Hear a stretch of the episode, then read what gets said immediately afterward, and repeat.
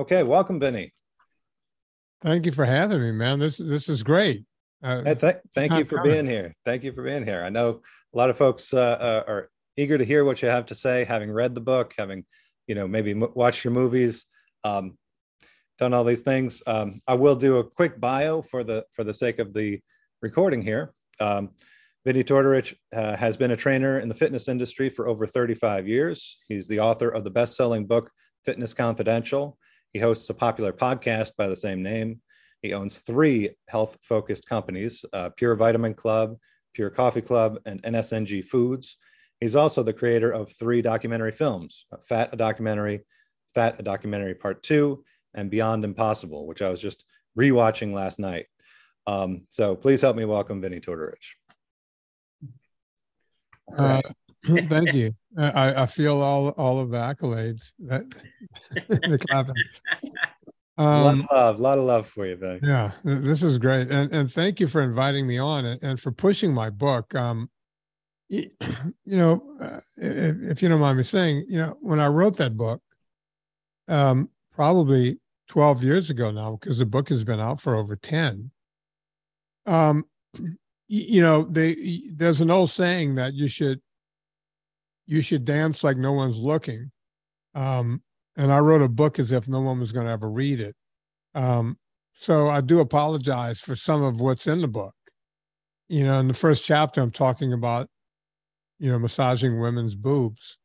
And, and had I known that the book would have taken off the way it did, I think I would have left that whole piece out. You know, I, I would have left a lot out. And I would have probably added a lot more, which is what I ended up doing um, when the book became crazy popular, much to my amazement, I realized that there was really no prescription in the book. You know, it's like, wait a minute, I wrote a whole book and I didn't really tell people what to do. So I went back and wrote the PDF, and now we're calling it an ebook at vinnietortorich.com. But that was the piece that I should have added to the book. Um, luckily, I wrote that in one day. Um, I was bored. I didn't have a lot to do that day. I started off the way I always do with a fountain pen. Yes, a fountain pen, not a ballpoint pen, and um, the backs of envelopes. And I started jotting down info, and um, that became the PDF. So eh, the, the whole thing has been this kind of, you know, house that Jack built. I don't know if people still use that phrase, but yeah, I, I guess you know what I'm talking about. Yeah, yeah, no, absolutely. Um, and that's funny because that was one of the th- notes I had. I dog eared the page that had the prescriptive piece. I don't know if y'all can see that, but stay away from sugars, stay away from grains. the whole book all, could have been one half of a page. The entire yeah. advice. Yeah.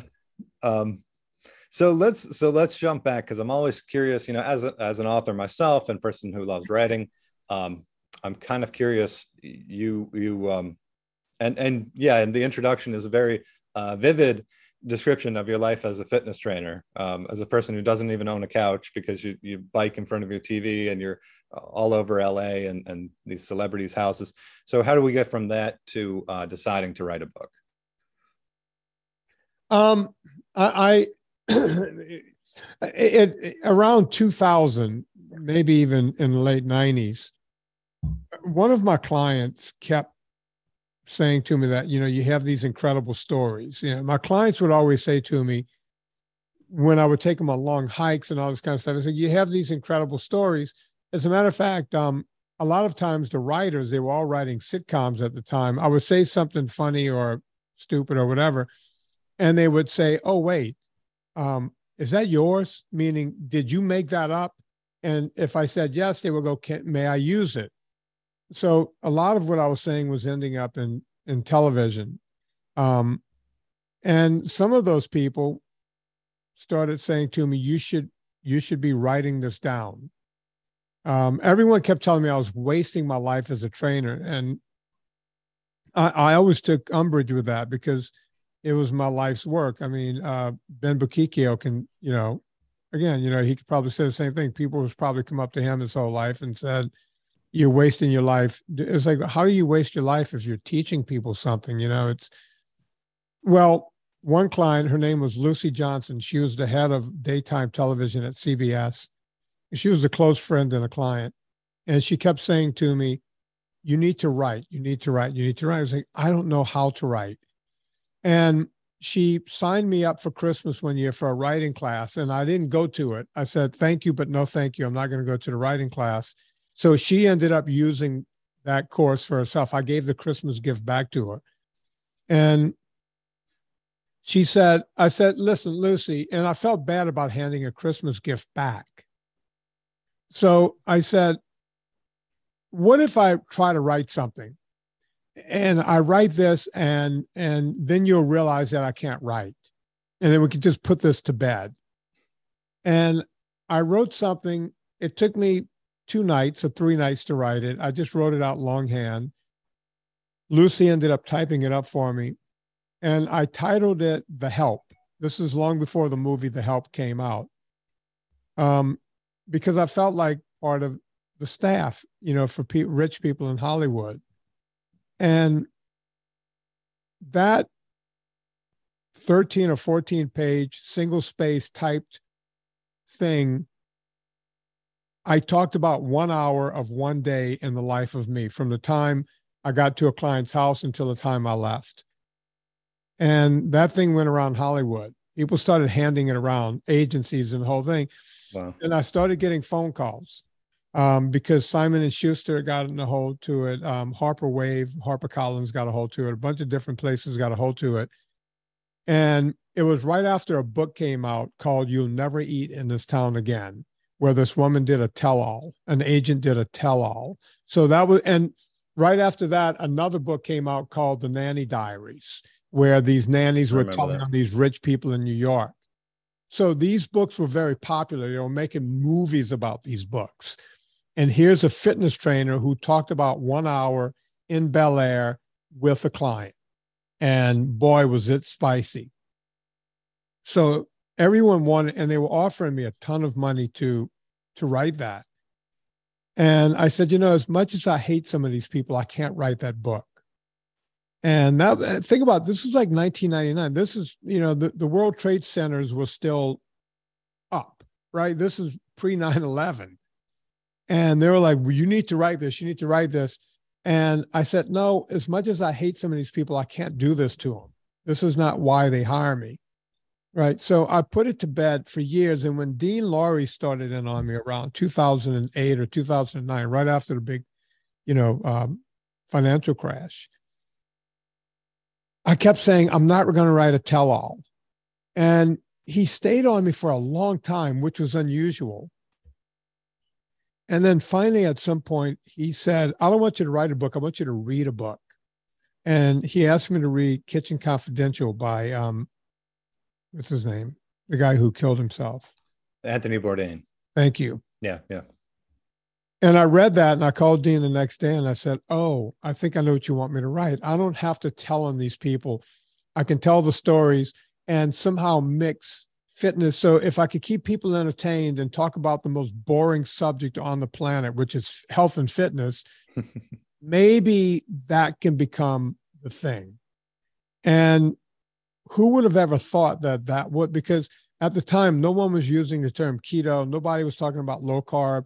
Nobody was talking about any of it when I was writing this book. Right. You know, the last time we heard about low carb, it was called Atkins, and that had been bastardized. Right. Yeah. Um, and I just started writing about it, you know, because you know, I, I knew who Stephen Phinney and Jeff Volek were and all that, but no one else really did, you know. So it was like, what if I could just bring this to the forefront, you know? So, but that that's uh, that's a long-winded way of saying that's how it started. Yeah, no, that's that's great. I mean, that's I, I always find that kind of fascinating. You know, the the people's journeys to get there, and it does kind of come through the um the connection to, to Anthony Bourdain. I mean, um, it's not a tell-all about the people you've worked with, but it is something of a tell-all about how how big box gyms work. For example, I love yeah. that section about you know how they get you in the door and they they kind of pull all the little sales tricks and tactics on you to try to get you to sign up right away and and all these sort of things. Um, so there's a lot of those sort of insider tips and, and secrets and things which are also useful, I think, right? Um, you know, like your your your tip about pay, prepaying for a gym for the entire year so that you don't get dinged every month on the credit card without without thinking about it, right? Um, and you know, I don't even know if you know, like I would force them to take my money up front because it was in in the the fine print. And you know money is still a legal trade for both public it's written right on every dollar bill. This is for both mm-hmm. public and private and it's backed up by the federal government. I would have to explain that at gyms. I'm not sure they would just probably tell me to take a hike nowadays because when i pull out cash sometimes at the grocery store the kids look at it as if to go what am i supposed to do with this right? It's they they look at cash as if you're some kind of mafioso. It's like, well, you're doing some kind of illegal trade. What are you doing with a hundred dollar bill? You know, so yeah, you know, some of that stuff might not even fly today. Yeah, you know, I've, got, I've gotten that look. Yeah, and and God forbid they have to make change. You know, have to get an no abacus. Um, an abacus? You think they know what an abacus is? um, you know that that brings me to one question that I was curious about because, like I say, it's been a couple years now, um, and you do talk about uh, the big box gyms and how they work, and you mentioned sort of the smaller boutique gyms that are you know really focused on there's somewhat probably a higher quality trainer who runs it and and you're working one on one with them but it seems like there's been an explosion of different um, chains and types of you know so we've got the crossfit and the orange theory and we've got solid core and um, floyd mayweather's you know boxing gym. I'm just not naming the ones that are in walking distance of my house right, right. now, actually. Right. Um, and so I, i'm curious about your take on some of these some of these other models and um, what do you think of them? Uh, good bad or indifferent? I, I, I like it because um, you, know it, people aren't moving enough. People are just sitting all day long now. We were never meant to sit the way we're sitting, right?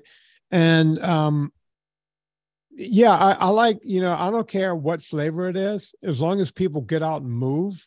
Mm-hmm. Um, you know, it, it's sad that we have to pay so much money just to move. You know, because you have feet you can walk outside and you know but people need that extra motivation now. They they won't you know right here you know i'm pointing to it right here in my you can see the television through the mirror on this back wall. Yeah right? There's a television right up there. There's a rowing machine. I know you're a big rower. Uh, there's a concept two and a schwinn spinner right there. Right? So even though um, since the book well I, I fell in love with a woman somewhere around 2007 and she requires furniture go figure so I have a house full of furniture, but my room down here, my man cave, so to speak, there's a chair, right? I can watch tell, but if I'm watching football or something on Sunday, most of not most of it, that's a lie because I might watch three games, but at least one game is either on a spinner or a rowing machine. Still, okay, you know, we, we need to move, and I tell people all the time, it's like think about what you're paying for those classes. And if you think you could be motivated to do it at home, boy, you could save a lot of money. I mean, my my spinner is pretty rusty from all the salt and sweat that's fallen on it over the past 10 years. And the one before that, I rusted out to where I just had to throw it away. But that's one cost. That's one fixed cost. Mm-hmm. And it's very cost effective when you consider being able to do it at home. The other problem people have, you may not have space at home, but I used to live in, in pool houses, which were basically one room. And, you know, that's, that's what it's like. I don't have room for a couch. I only have room for the whatever's right here, which was a spinner back in those days. Yeah. Yeah. Uh, but, um, to that point, so we have a very, uh, we live in the city, so we have, a very small house and my fitness, my gym is a bag of, uh, rubber bands and I do, uh, Dr. Ben's, um, Dr. Ben's workout twice a week with uh, you know just one set of rubber bands. So you can make it happen, you know. Yeah, rubber band. People ask me about rubber bands all the time, and I say to them, um, rubber bands can kick your butt.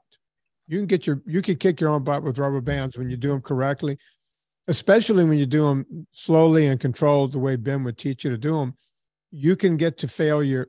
Unlike with weights where you know the angle takes effect a lot of times. The rubber band as you keep pulling it, it, gets tighter so you have more resistance. So i can make an argument that bands are better than you know weights in, in several cases. Yeah yeah. So uh, it's doable. And the other quote that i love of yours is uh, you know keep it somewhere that you're going to trip over it right if as far as home fitness equipment because if you tuck it away somewhere you're never going to never gonna you'll never it. see it again yeah mm-hmm. mm-hmm. Um, well, if folks do I just I just changed the setting so you can unmute yourself. We got a pretty small group, so I don't think we'll have problems with a bunch of people talking at once. But if you'd like to talk to Vinnie, if you have a question you want to ask, um, or if you want to just pop something in the chat, feel free. Um, just want to open it up to uh, any questions from the group. Vinnie, Rich LaFace, how are you?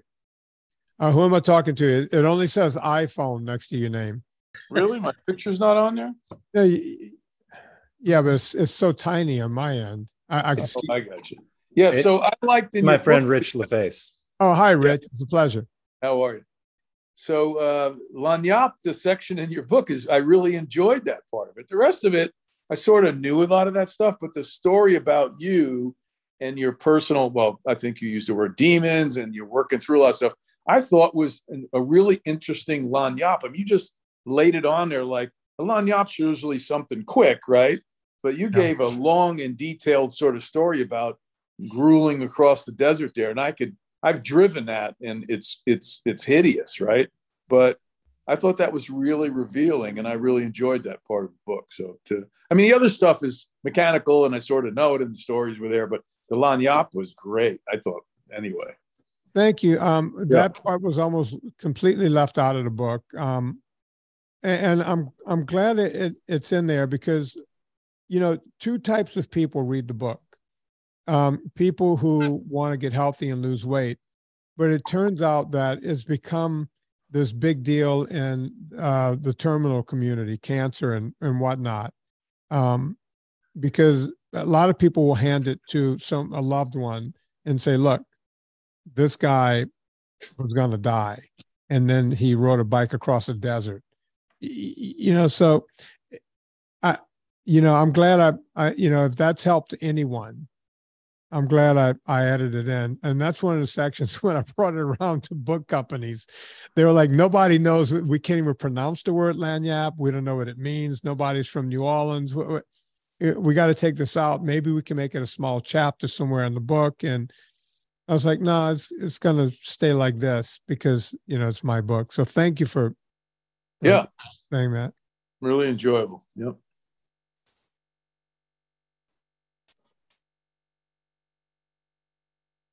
Dr. Ben, I see you're unmuted. Did you want to jump in? Uh, yeah, no, I mean, you know, Vinnie, uh, you know, like myself, uh, has been doing this a long time, and a, a, lot of the, a lot of the questions I get asked over the last now it's 50 years, you know, doing this, uh, saying, how did you figure this out, or how did you, what's the the germ, how did it get started? And I think I have a similar story. I think to Vinnie. I mean, we were we were jocks, okay, and we we used weights. Back when I used weights, I had to use weights when I was in college playing football. I had to use weights in my apartment because they didn't want skilled position guys to, to lift weights. I don't know if anybody goes back that far, you know.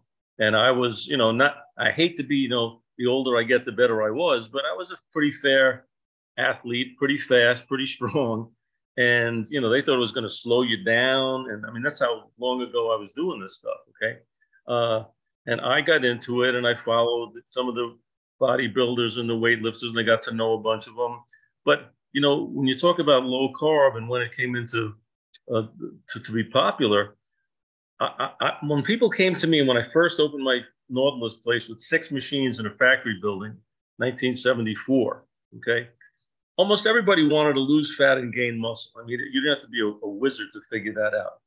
And if you really think about that concept, that's really what what metabolic health is all about. I mean, I'm in the body composition wor- uh, world. I mean, that's that's that's my job. You know, I can go into the detail about mitochondria and this and that, and you know, how the, the benefits of keto and beta hydroxybutyrate. Okay, that's cool. But basically, if you put on more muscle or go through the process of that putting on muscle and you reduce body fat, in almost probably 90% of the cases, you're going to be more metabolically healthy. So what Vinnie did and what I did basically say, look, who are the leanest, you know, people uh, that seem to be the healthiest? And they were the people that, that exercise. That I mean, you know, I'm doing a, a, a talk on anti-aging now, and you know what? You know what the number one correlative to aging is to, to longevity? Muscle strength. Not smoking, not diabetes, muscle strength. You know what the number two correlative is? VO2 max. How much oxygen can you consume? Okay. So, right there, if that doesn't tell you that you live longer and your health span is, is not going to be improved, which means by, by the course of nature, your metabolic health has to be, if you're concerned with anti aging, you have to be concerned with metabolic health. If you're concerned with metabolic health, you have to be concerned with diet and exercise. I mean, that's as simply as I can kind of present the thing. Um, to, to, to jump on, on what Ben is saying, um, couldn't agree more. Um, and I was uh, I was also I'm I'm a little younger than Ben. I was also under that regimen of you can't lift weight. You know, your bench press won't make you a good football player, or squats won't make you a good football player. You're just going to make yourself tight, and you know, and you know, I was one of you know in the mid to late seventies, one of the first groups where we were proving that that wasn't so. Now they do combines and they want to know your bench press and your squats and everything else and, and that just wasn't around then.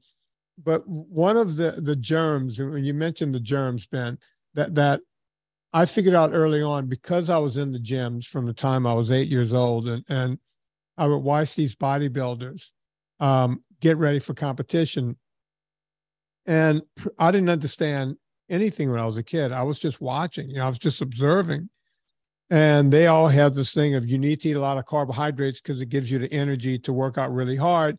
And of course, they all walked around with big guts on. And then right before competition time, they would they would shred themselves by eating, you know, very low fat and very high protein. So it was basically autophagy taking over and, and everything else. And the thing that got me was these guys and women, mostly guys back then, only looked good on one day. And even when I got to LA and I was at Gold's Gym and, and down on Muscle Beach, they all look good for one day. As a matter of fact, if Ben can probably attest to this, two or three days after the competition, you could not recognize the person that was in the competition as being that person. They would just blow it up that fast. And that's when I started my, because at some point I started modeling against my my own will and it was like, well, I can't look good one day. I have to look like this all the time because they weren't hiring me for my face. They were hiring me for my abs. And the one thing I learned was you can look like that all the time. And the reason the bodybuilders felt like crap was not just because they had cut out all of the carbohydrates, but they were also not getting enough water. They were trying to dehydrate themselves so that they can look shrink wrapped. And I realized, wait, I could just keep drinking water, right? I could just keep taking electrolytes and you'll keep losing weight. And then I noticed that, oh, as long as I did that, and I would start mixing in things like eggs with the yolks and red meat and all this other stuff they were telling us in the late 80s, early 90s was bad for your health. It's like, wait, it's working. This this this Atkins thing seems to work. Right? That that was the first clues and that's when i started using it with my clients and i started getting success. As, as soon as i got to hollywood i was doing this and i started getting success with these with the playmates over at playboy. Um, that was the first quasi celebrities that were hiring me at the time and um, it's like wait this is working for me. It works for them. It works for everyone this is my dirty little secret that you can live like a bodybuilder all the time you just need to drink water and and then I started figuring out, oh, you can inch it up, you can have more fat, and it, it doesn't seem to hurt anything. Yeah, there's no bloating from, but it was all just trial and error that came out of the whole bodybuilding world. You know. Yep. Yep. So it didn't start with the theory or the the because I know you have some some um, medical background as uh, from your undergrad, right? But but it really yeah, there, there was some, there was some of that there was some of that in there in the back of my head because a professor that's when I started using fat. Um, more than one professor when I was in uh, biology and kinesiology and everything, they would talk about you know macronutrients and they would say your your body's preferred fuel is fat. And so that just that was always ringing in the back of my head and then you know i knew a few people in new orleans they, they used to call the atkins diet i don't know if you remember this they called it the drinking man's diet. So if, if you were a drinker you can you can do atkins and still lose the, the pot belly or whatever. And so th- there was some of that that was going on. You know that that was always lurking in the back of my head that fat was actually good for you. I, I had enough of that pounded in to play around with it and I saw a program at one point. Eh, you know, everything just kind of happens by happenstance, right? I saw a program where they were talking about longevity.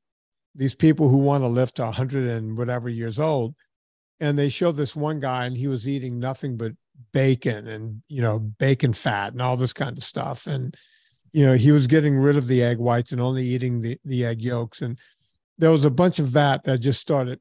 I'm I'm looking at this going, okay, Atkins and you know i'd read a lot about what was going on back in the early 1920s with you know uh, uh, seizures and, and and this ketogenic diet that was you know so there was a lot that was playing into it right yeah. so that's i i lost the fear of fat if if that matters if if that makes any sense yeah yeah, yeah. makes a lot of sense well i mean if, if you see a bunch of i mean I, mean, I, I, hung around athletes. I mean, I, I, still do. I mean, I just that's where I tend to drift. Okay, but if you see these guys, uh, Vinnie, you remember uh, Serge Nubret? Yeah, uh, he had okay. biceps bigger than his head. He died I mean, recently. No, you're talking about Sergio Oliva. Oh, Oliva. Oh, yeah. yeah. Um, but yeah, I know, I, I, know exactly who you're talking about. Oliva had the, the bigger biceps. Nubret right? was the French guy, black guy. Because it's been phenomenal physique and I met him at one of the Mr. Olympias. He just talked to a nice guy. What do you eat? The guy ate like two pounds, two and a half pounds of meat. That's what he ate. And I'm saying this guy was cut and full and muscular, and he was a handsome dude, you know. Uh, and and I saw all these guys, and I said, they're healthy. I had friends who were cardiologists. We tested these guys. We their cardiac risk factors were like nothing, you know. Uh, I said, well, this this doesn't. Make, and and personally, I my experience was you know, I was in pretty good shape. I had, other than cholesterol, which is, you know, we know now the science as to why your LDLs go up when you eat a low carb diet, blah, blah, blah. But everything else was perfect. I'd go into a doctor's office for an insurance physical, take off my shirt, and he goes, There's nothing wrong with you. And This guy went to school for 22 years to tell me when I took off my shirt that I was healthy, right? But in any case, um, so you get this kind of a common sense, you know, street kid saying, well, what they're saying is basically bullshit because I know a thousand people don't go by that model and are, you know, doing fine and they're healthy. So something else has got to be in the equation that's screwing this up. It's not the meat, it's not the fat, you know. And so, you know, you ha- you're the same kind of thinker that I am. You're saying, you know, if, if I can call bullshit on it and I and I really look into it, then there's there's got to be another answer, right? Well, you know, and th- maybe we could bring uh, Dr. Newport into this, but I think sometimes doctors are are handcuffed by, you know, the medical community where they're not allowed to. You know, uh, there was this kid. Um, my, my, stepdaughter was dating this kid before the current boyfriend, who was a third year medical student, and he was basically telling me I was killing people, but he was smart enough to go and start doing a little research. And he came, you know, they I ran into him somewhere in town a year after they broke up, and he was like, "I've changed my mind on everything." You know, I'm I'm sorry that I was I was so brazen about it, eh, but wow, it, it's all right there. And I just he goes, they're not teaching it. They weren't teaching it at UVA. Mary, what are your thoughts on this? Yeah, um, yeah. Well, medical school, I had three hours of nutrition one afternoon. That was it in four years. You know, um, they they really, and even now they're still not teaching nutrition and you know uh, that uh, diet can cause disease and diet can can can help overcome disease um, and um, that yeah and doctors are very protocol driven. Uh, medicare expects you to do this step this step this step this step.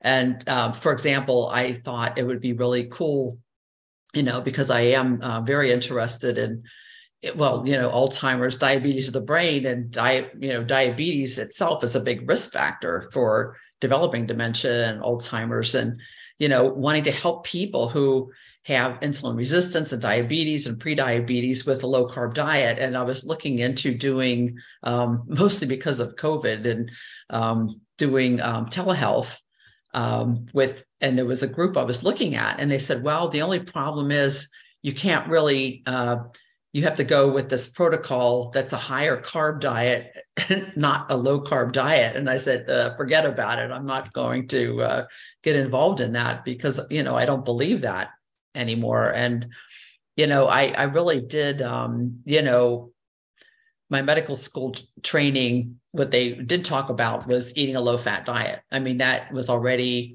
um, there starting around uh, the early 1960s. It kind of became official dogma around 1981.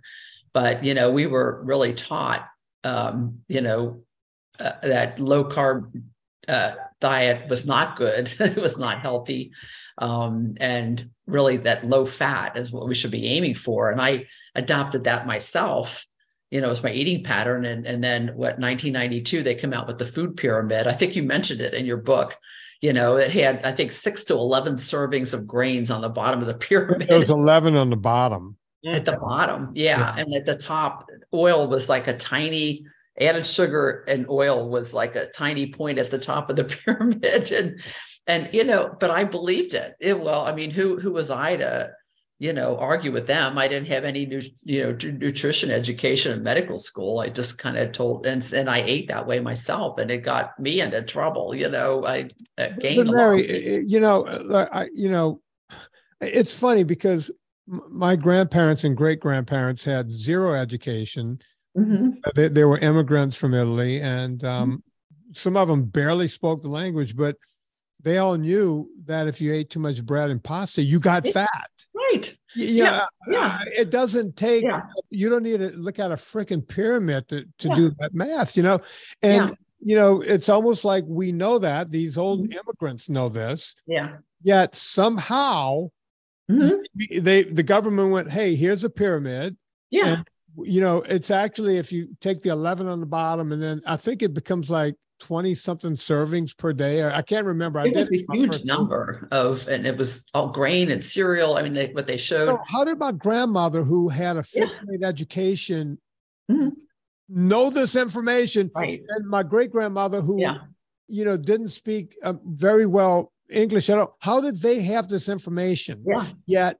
Yeah, that's how they ate. That that is just how they ate. And and I, I, really feel like the American Heart Association turned everything upside down, you know, in the 1960s and 70s, because even, you know, when I was a kid, I always I would have like a five or 10 pound problem, you know, when I was in my teens and my pediatrician, what he would tell me, he said, cut out the sweets and the starchy foods. he was telling me to eat a low carb diet and it worked. I mean, whenever I followed his advice, you know, every summer I was on a swim team, diving team, and I would lose 10 or 15 pounds. And then I gained it back in the winter when, you know, when it was cold and I didn't have access to our swim club. And, but he would tell me, you know, cut out the sweets and starchy foods. And there was a, a Dr. Pennington um, in the 1950s and he he's really pre Atkins. Atkins based his diet on Pennington's diet, and and he was also um, you know uh, low carb um, and eating more healthy fat and you know so but then you know the american heart association comes along and i bought, kind of buy, bought that myself hook line and sinker. And then you know well we'll talk about more about my book the next time but you know uh, the thing was coconut oil and my husband who had alzheimer's that it helped him. And and i'm like oh my god this is fat. And, and you know we were told coconut oil was an artery clogging fat in yeah. medical school and i it, it just it was a little bit of a struggle at first but then you know as i read more and more um, you know i came to realize that fat isn't bad that eating low fat is not healthy that you know that's what we were missing and that's why so many americans have gotten obese and diabetes and dementia you know it's just uh, been escalating over the last 50 years And you're and the story, as you tell it in your book, is is so incredible, um, mm-hmm. Dr. Marion. Um, I'll put in a plug for Vinnie's podcast. Yeah. Um, you were on a, on that just a couple of weeks ago, right? Yeah, so yeah, want a yeah. little preview of the book. You can check out that podcast episode. Yeah. I can send it out in my um my next post on the Substack. Yeah, um, and I wanted to say, um, Vinnie's book was so entertaining. I well, I I cheated and I listened to the Audible book, which is I do I enjoy it so much because you know he narrates the book it was just um it, it was so entertaining you know i really couldn't stop listening. I you know listened to it all in one day basically. Thanks yeah. mary um you know pe- people always say to me how did you have the forethought to narrate it? Because at the time no one narrated their own books 10 mm-hmm. 12 years ago and I said, "Oh, it wasn't forethought. I was just too cheap to hire someone to go in." so that that was a forethought, and um, yeah, and I even I started riffing, you know, and and who knew that nobody was doing that back in the day, right? Just riffing in between chapters and going, oh, this reminds me of this, that, and the other thing, and it kind of became another podcast. Yeah, mm-hmm. the, the bonus content. I remember that. Yeah, yeah. Mm-hmm. Mine, uh, mine had had a question. I think um, if I can jump in, yeah. Hey, Vinnie. Uh, thanks for coming on. I, I've not read your book. I look forward to reading the book or listening to the podcast And just looking for some practical advice. I, I just turned 64. I'm about 220. I think I should probably be 195 or so. Um, how, how do you motivate? How did you motivate or do you motivate your clients to get going, get started? What practical tips generally would you have for someone like myself who knows I need to get down to that point, but need to need to get set off on that mission and do it? Have a little direction. I, am a big fan of ripping the band-aid off um, because uh, diet, unlike a lot of things, eh, you know, you, you can't get a little bit pregnant with this, right? So, you know, it that I, I do these consults every day, and uh, I see Robin here and, and a few other people who maybe have had consults with me, and I always tell this story. It, you know, let's say you and your wife were at the age where you wanted to get pregnant, your wife wanted to get pregnant, and let's say you're you're you're in your late 20s, early 30s, she's you know she's producing an egg every month, and you know the doctor's checking her and and he's perplexed as to why she's not getting pregnant. So he starts asking questions, and he goes, "Okay, wait, you, you know, you, are fertile. You have an egg every month. We've checked your husband's sperm. He's got a lot of swimmers, so that can't be the problem how long have you been off of your birth control? She's like, oh, I've been off for six months. And are you guys having a lot of intercourse right when you're ovulating? Oh God, doc, we're, we're, we're banging like rabbits and the whole thing. And the doctor just becomes more and more perplexed. He can't understand why this woman's not becoming pregnant. Right. And then the guy jumps in and goes, Hey doc, you think it would help if I took my condom off? you see, it's one of those things where when people go, Vin, I'm not losing weight. I've lowered my sugar. I, I'm not eating as much. I'm still having some bread, but I'm having Ezekiel bread. Like, like that's some kind of special bread. Your liver goes, oh, it's Ezekiel bread. You know, it, it, people will say, I've lowered this, I've stopped doing that. And when you lower things, you might see an adjustment, right? You might get, you might lose some some inflammation, and you you lose some immediate water weight, right? But unless you rip that band aid off and just go, I'm, you know, my wife is going off of birth control. She's ovulating. We're having sex, and I'm taking the condom off. I'm, we're doing all of it. If you don't do all of it, you're never going to get pregnant, right? You you can't do four out of five things. So, and you might go, man, that's pretty harsh. What do you mean cold turkey? I mean, you can start right now tonight, right? just no more ice cream, no more chocolate, no more. I'm watching my favorite, you know, version of whatever's on television. I'm, you know, binge watching, you know, uh, Yellowstone or whatever people are binge watching now. You know, if you just say this is it, right? You won't just see that water weight leaving. You'll start seeing weight dropping, and not only that, you're going to see your triglycerides drop into a range most doctors don't think you can get into without medication. you're gonna you're gonna see your your A1Cs. You know, most you know, if you look at the commercials, they'll say if you're on metformin, Ozempic, and three other drugs, you might get down to a seven right. A1C, right. which is still perfectly sick. So you're taking three drugs to say stay perfectly sick. Guess what? I and we as a community have a method that will take you out of type 2 diabetes with no medication and it'll get you down below a 5 5.6 is pre-diabetic or diabetic. You'll be 4.9 4.8 no drugs. Not one drug on television will offer you that option. They the drugs they tell you in the commercial take this drug and you can stay perfectly sick. Perfectly sick. That's what they're telling you. So you can change that right now tonight by just ripping that band-aid off. Make sense? Yeah, thank you for that. Yeah. Jump right in. But but I think, you know, too, Vinnie, he said, you know, how do I get started?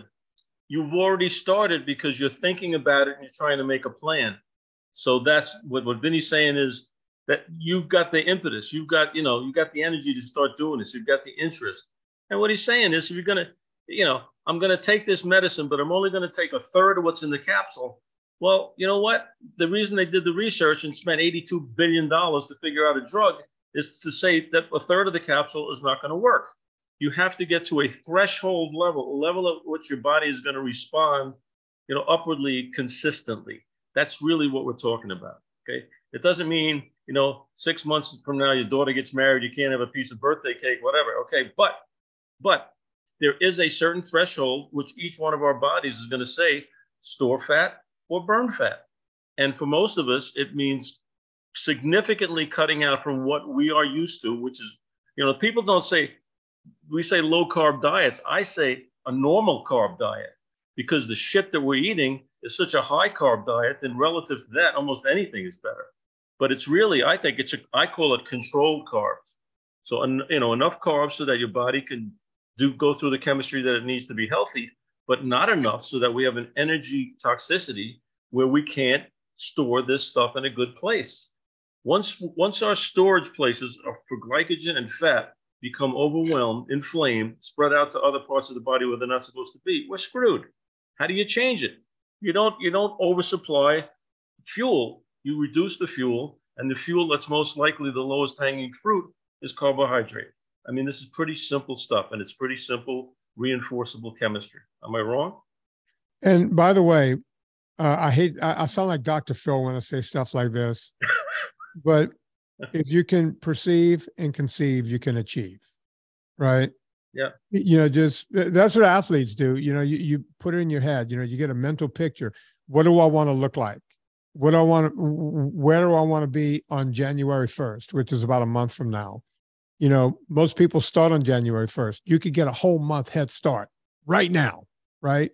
Just the perception, the conception, and you can achieve, right? It, it's it's really that simple. And um, th- that you know, people always you look around, right? Um, uh, Tom Brady, right, the greatest of all time.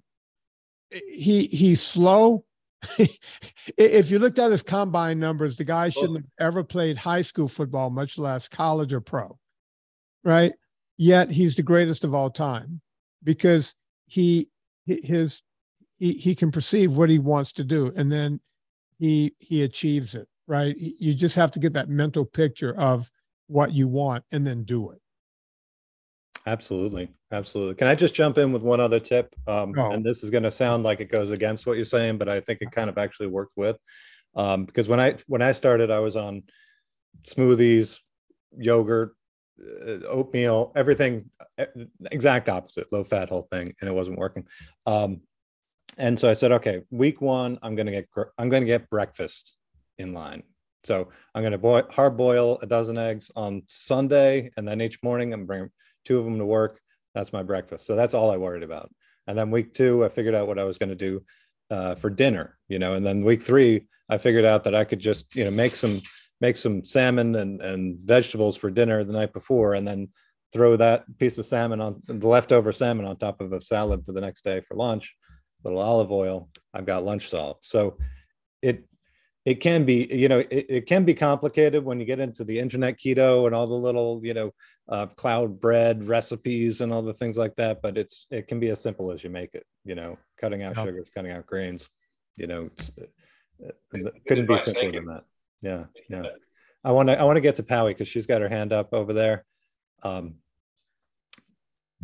Powie, would you like to unmute? Hi hi uh, hey. hi vinnie. Hello. i have a question what's this like how do you know what your numbers are? Like i i actually track macros but as i adjust like i gain and lose weight how do i know what the safe number is and what i should be aiming for for like protein? Like how many grams of protein? How many grams of fat? Like i know fat i shouldn't go off under 40 so i never do but then like even carbs like how, much how much carbs do i have just so I can ballpark because it's really hard just figuring out how to get to that safe number. There is no safe number. I, I, I am You probably don't know much about me, but I hate when people count.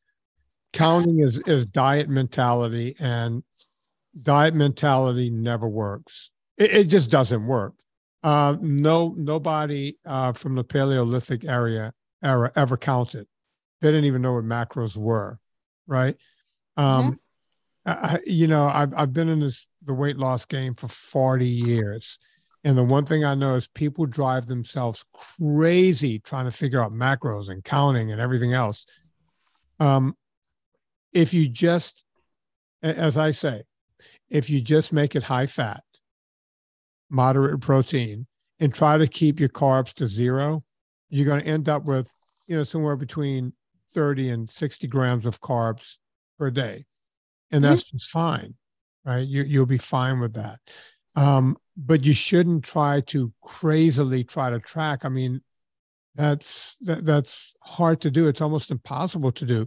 And when you start using words like safe, you know that that's that's not where you want to be. That that's not the life I want to live. You want to live that life counting macros and and using words like safe when it comes to food Think mm-hmm. about that. I, I want okay. you to think about that, not think about what the macros should be.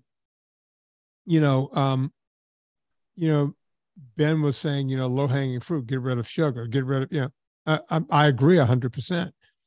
But if you're not losing weight, you need to start reassessing. Well, how much fruit, how much sugar am I having per day? How much am I really doing what I'm supposed to do? Because whenever people start calling me for consults, and they, they will start by telling me i'm doing everything right. I lost 70 pounds. I'm still doing everything exactly right and i stopped losing weight. And when i i sit on the phone with them for half an hour 45 minutes it all starts coming out right? The truth starts coming out. You have to be honest with yourself. Am i making any sense here?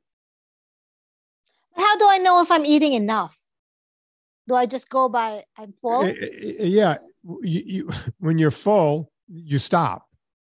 Okay. When, when you feel sated, you stop. It. I, I know this sounds like I'm being. I always feel like I'm being condescending when I say this because you inherently know this stuff. I'm not being condescending. You eat, you feel sated, you stop. You might still have food on your plate. It doesn't mean you have to finish. You can scrape it together, put it in the fridge, have it later right? We, we have modern refrigeration. We do not have to eat everything in front of us. We have freezers. We have microwaves we can reheat, right? Don't mm-hmm. feel like you have to eat certain amount just because you're on some kind of crazy i'm going to have these many macros and you know don't do it you've eaten enough stop right yeah and i want to say thank you to robin for putting the the link to the um, the ebook in there, and that's uh, you know just such a great bargain.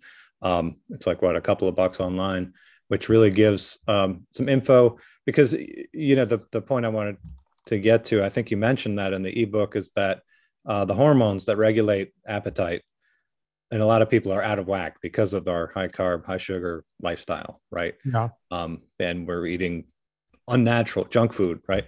Um, and when you start eating this way, the hormones start to to balance, you know, find balance and and um, you know it starts to take care of itself. The appetite starts to take take care of itself. You know you can actually trust that when you're hungry you actually need food you know things like that. Yeah you know and what he's talking about i am i saying your name right Paulie? yes. Howie. Howie. Um, yes. you know we don't get fat based on calories as much as as hormones right and if if you got those switches in the wrong direction if you're eating the wrong foods, you, you're going to feel hungry because your body's going to become resistant to leptin and ghrelin and and everything else. And while that's happening, you're you're going to keep releasing insulin, which is going to turn most of those sugar calories into long chain triglycerides and store them as fats. So, as long as you stay away from that stuff, you can keep the hormones working for you as opposed to against you. Does does that make sense? Yeah, um, and yeah, um, whoever put up the, uh, I can't see the chat, but whoever put up the, the PDF in the chat, go check that out. Um, it's me nickel and diming people, but it's, it's $10. go, go get it. And, um, that, that has changed more people's lives. I think, uh, Robin's husband, Matt used it, right? Robin, is that correct? Um, a lot of it. We, I couldn't unmute. Yeah, we've we've read it several times and shared it several times with others. Um, that ebook has everything laid out for you for how to eat NSNG, and it's really very simple. Don't eat sugars, don't eat grains, and then the little caveat of or seed oils. So seed oils are awfully inflammatory, so we don't want to eat those either. Can I make a comment? Sure. Jim, yeah, thank you for joining us. The, the great thank Jim you. Abrahams is here, folks. Well, hey, um, it, this is wonderful, and I really enjoyed it. and I'm a big fan of most of the people on your panel. I just wanted to point out that there is a difference between eating a, a ketogenically balanced diet for weight loss as opposed to a severe medical condition. And it's it, so there's a little bit of a course correction. But if you're on the diet for a severe medical condition, if you have a brain tumor, if you're experiencing severe epilepsy, stuff like that, it is important to count. Yeah. And it is important to work with a trained dietitian who can help you calculate exactly what you should be counting. And so in, in the modern era with the with the diet, those two applications have gotten a little confused because it's gone from this uh, just medical applications to I want to lose, you know, 20 pounds by my next, you know, 15 years or 10, whatever. Mm-hmm. And so I think it's really important for us to keep that, to distinguish between using the diet for weight loss, in which case, you know, if you miss a day, okay, you missed a day. If you're using it for severe epilepsy and you miss a day, you can die. Yeah. So it's important to count. By yeah. the way, folks, uh, you guys can see um, Jim uh, at the beginning of my first movie, Fat a Documentary. It opens with him and a picture of his cute son, Charlie. Um, let me give him a plug charliefoundation.org. Um, you can go check that out. And Beth Zupec-Kania uh, is the dietitian there. If anyone has anyone who has any sort of problem, you know, brain tumors or epilepsy or any of the stuff that the ketogenic diet can help, the first stop the very first stop is uh, Charlie Foundation. You're going to get more information on that site. I send people to that site daily. Um, uh, that's a lie, but weekly. I send people to that site. and by the way, um, um, Jim is also um, one of my favorite uh, comedic uh, writers. Uh, wrote some of the funniest movies of all time, uh, for my generation at least. I don't know if kids today even know about hmm. Airplane mm. and, and, all those great movies. But um, Thank you. Thank you for all of it, Jim. Oh, thank you. Yeah, thank you, Jim, for for bringing that up and for um, really being my uh, transition. Because again, as I tell in my book, right, I, I found about uh, NSNG and and got into it and began to enjoy it, whatever. Um, and then your appearance on Vinnie's podcast is what made me say sit up and say, wait a minute, I have epilepsy. Maybe I should be looking into this thing. Um, and so that was re- really what started the whole journey. I mean, my book would not exist with you two guys without you two guys right here. Mm. And um, can't thank you either of you enough, you know, um, and how much you've you've changed my life. So, wow. One man came from the Midwest, one came from the swamps of Louisiana, but somehow. well, I know we're over time. Are there any other uh, quick questions before uh, before we let? I did miss the I missed the first few minutes of this podcast, but I did hear the part where everybody was struggling to figure out where that food pyramid came from. Mm, yes. And I don't know whether you got into Ancel Keys or not, but that's he had a lot to do with the predicament that we're still in today. Yeah, Dr. Bocchicchio mentioned 1960, or maybe uh, Dr. Newport mentioned 1960. And I think when we hear 1960, we automatically go right to Ancel Keys. Yeah. I, I think that's, yeah. What a disaster. What a disaster. Yeah. Yeah. One of my favorite reads on that whole on that whole disaster is is uh, Nina Teicholz's, you know, Big Fat Surprise and just the history of the demoniz- demonization of fats. And it reads like, you know, it reads like a murder novel. You I should do her book. When, you know, after you do Mary Newport's mm-hmm. book, you should do Nina. Uh, mm-hmm. she, I, I, people always say, "What's the first book I should read?" And it's like, uh, probably Gary Taubes' second book on the subject and Nina Teicholz's um, only book on the subject. Th- those are my two favorite. That I, I don't even send people to my own book. I send them to those two books because they're more convincing than my book, way more convincing. Yeah, great books. So that's exactly the order that I'd read them in too. And um, so yeah, we'll put that on the on the schedule. And she's great. I interviewed her for the for my book as well. And she's just a really warm, giving person and yeah. and wonderful. Um, Vinnie, any parting words for us before we uh before we break up the party here? Um, yeah, look, all of this is just as easy and just as tough as you want to make it. Um, you, you know, your desire to be healthy and live a long life has to be stronger than, you know, eating junk. Um, it, because people, people always say to me, Diet Cokes, I can't give up my Diet Cokes. And oh, I can't give up. Oh, but I love beer. Do you love it more than living? Because it's going to be a pretty short and kind of crappy life, right to to the end unless you do things right. And, you know, it, it, it's up to you. No, no medical, the government's not going to help us. You know, medicine's not going to help us. You got to do it for yourself. You have to advocate for yourself. So true. Thank you. The per- perfect uh, words to end on here.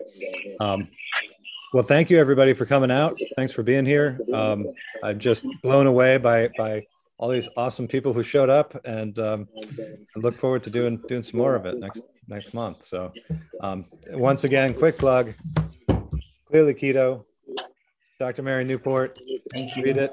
Come back next month, and we'll have more uh, awesome conversations like this one. Thank, thank you guys for for putting up with me. I appreciate it. They will. Yeah, nice to see all of you. Thanks, everyone. Bye, guys.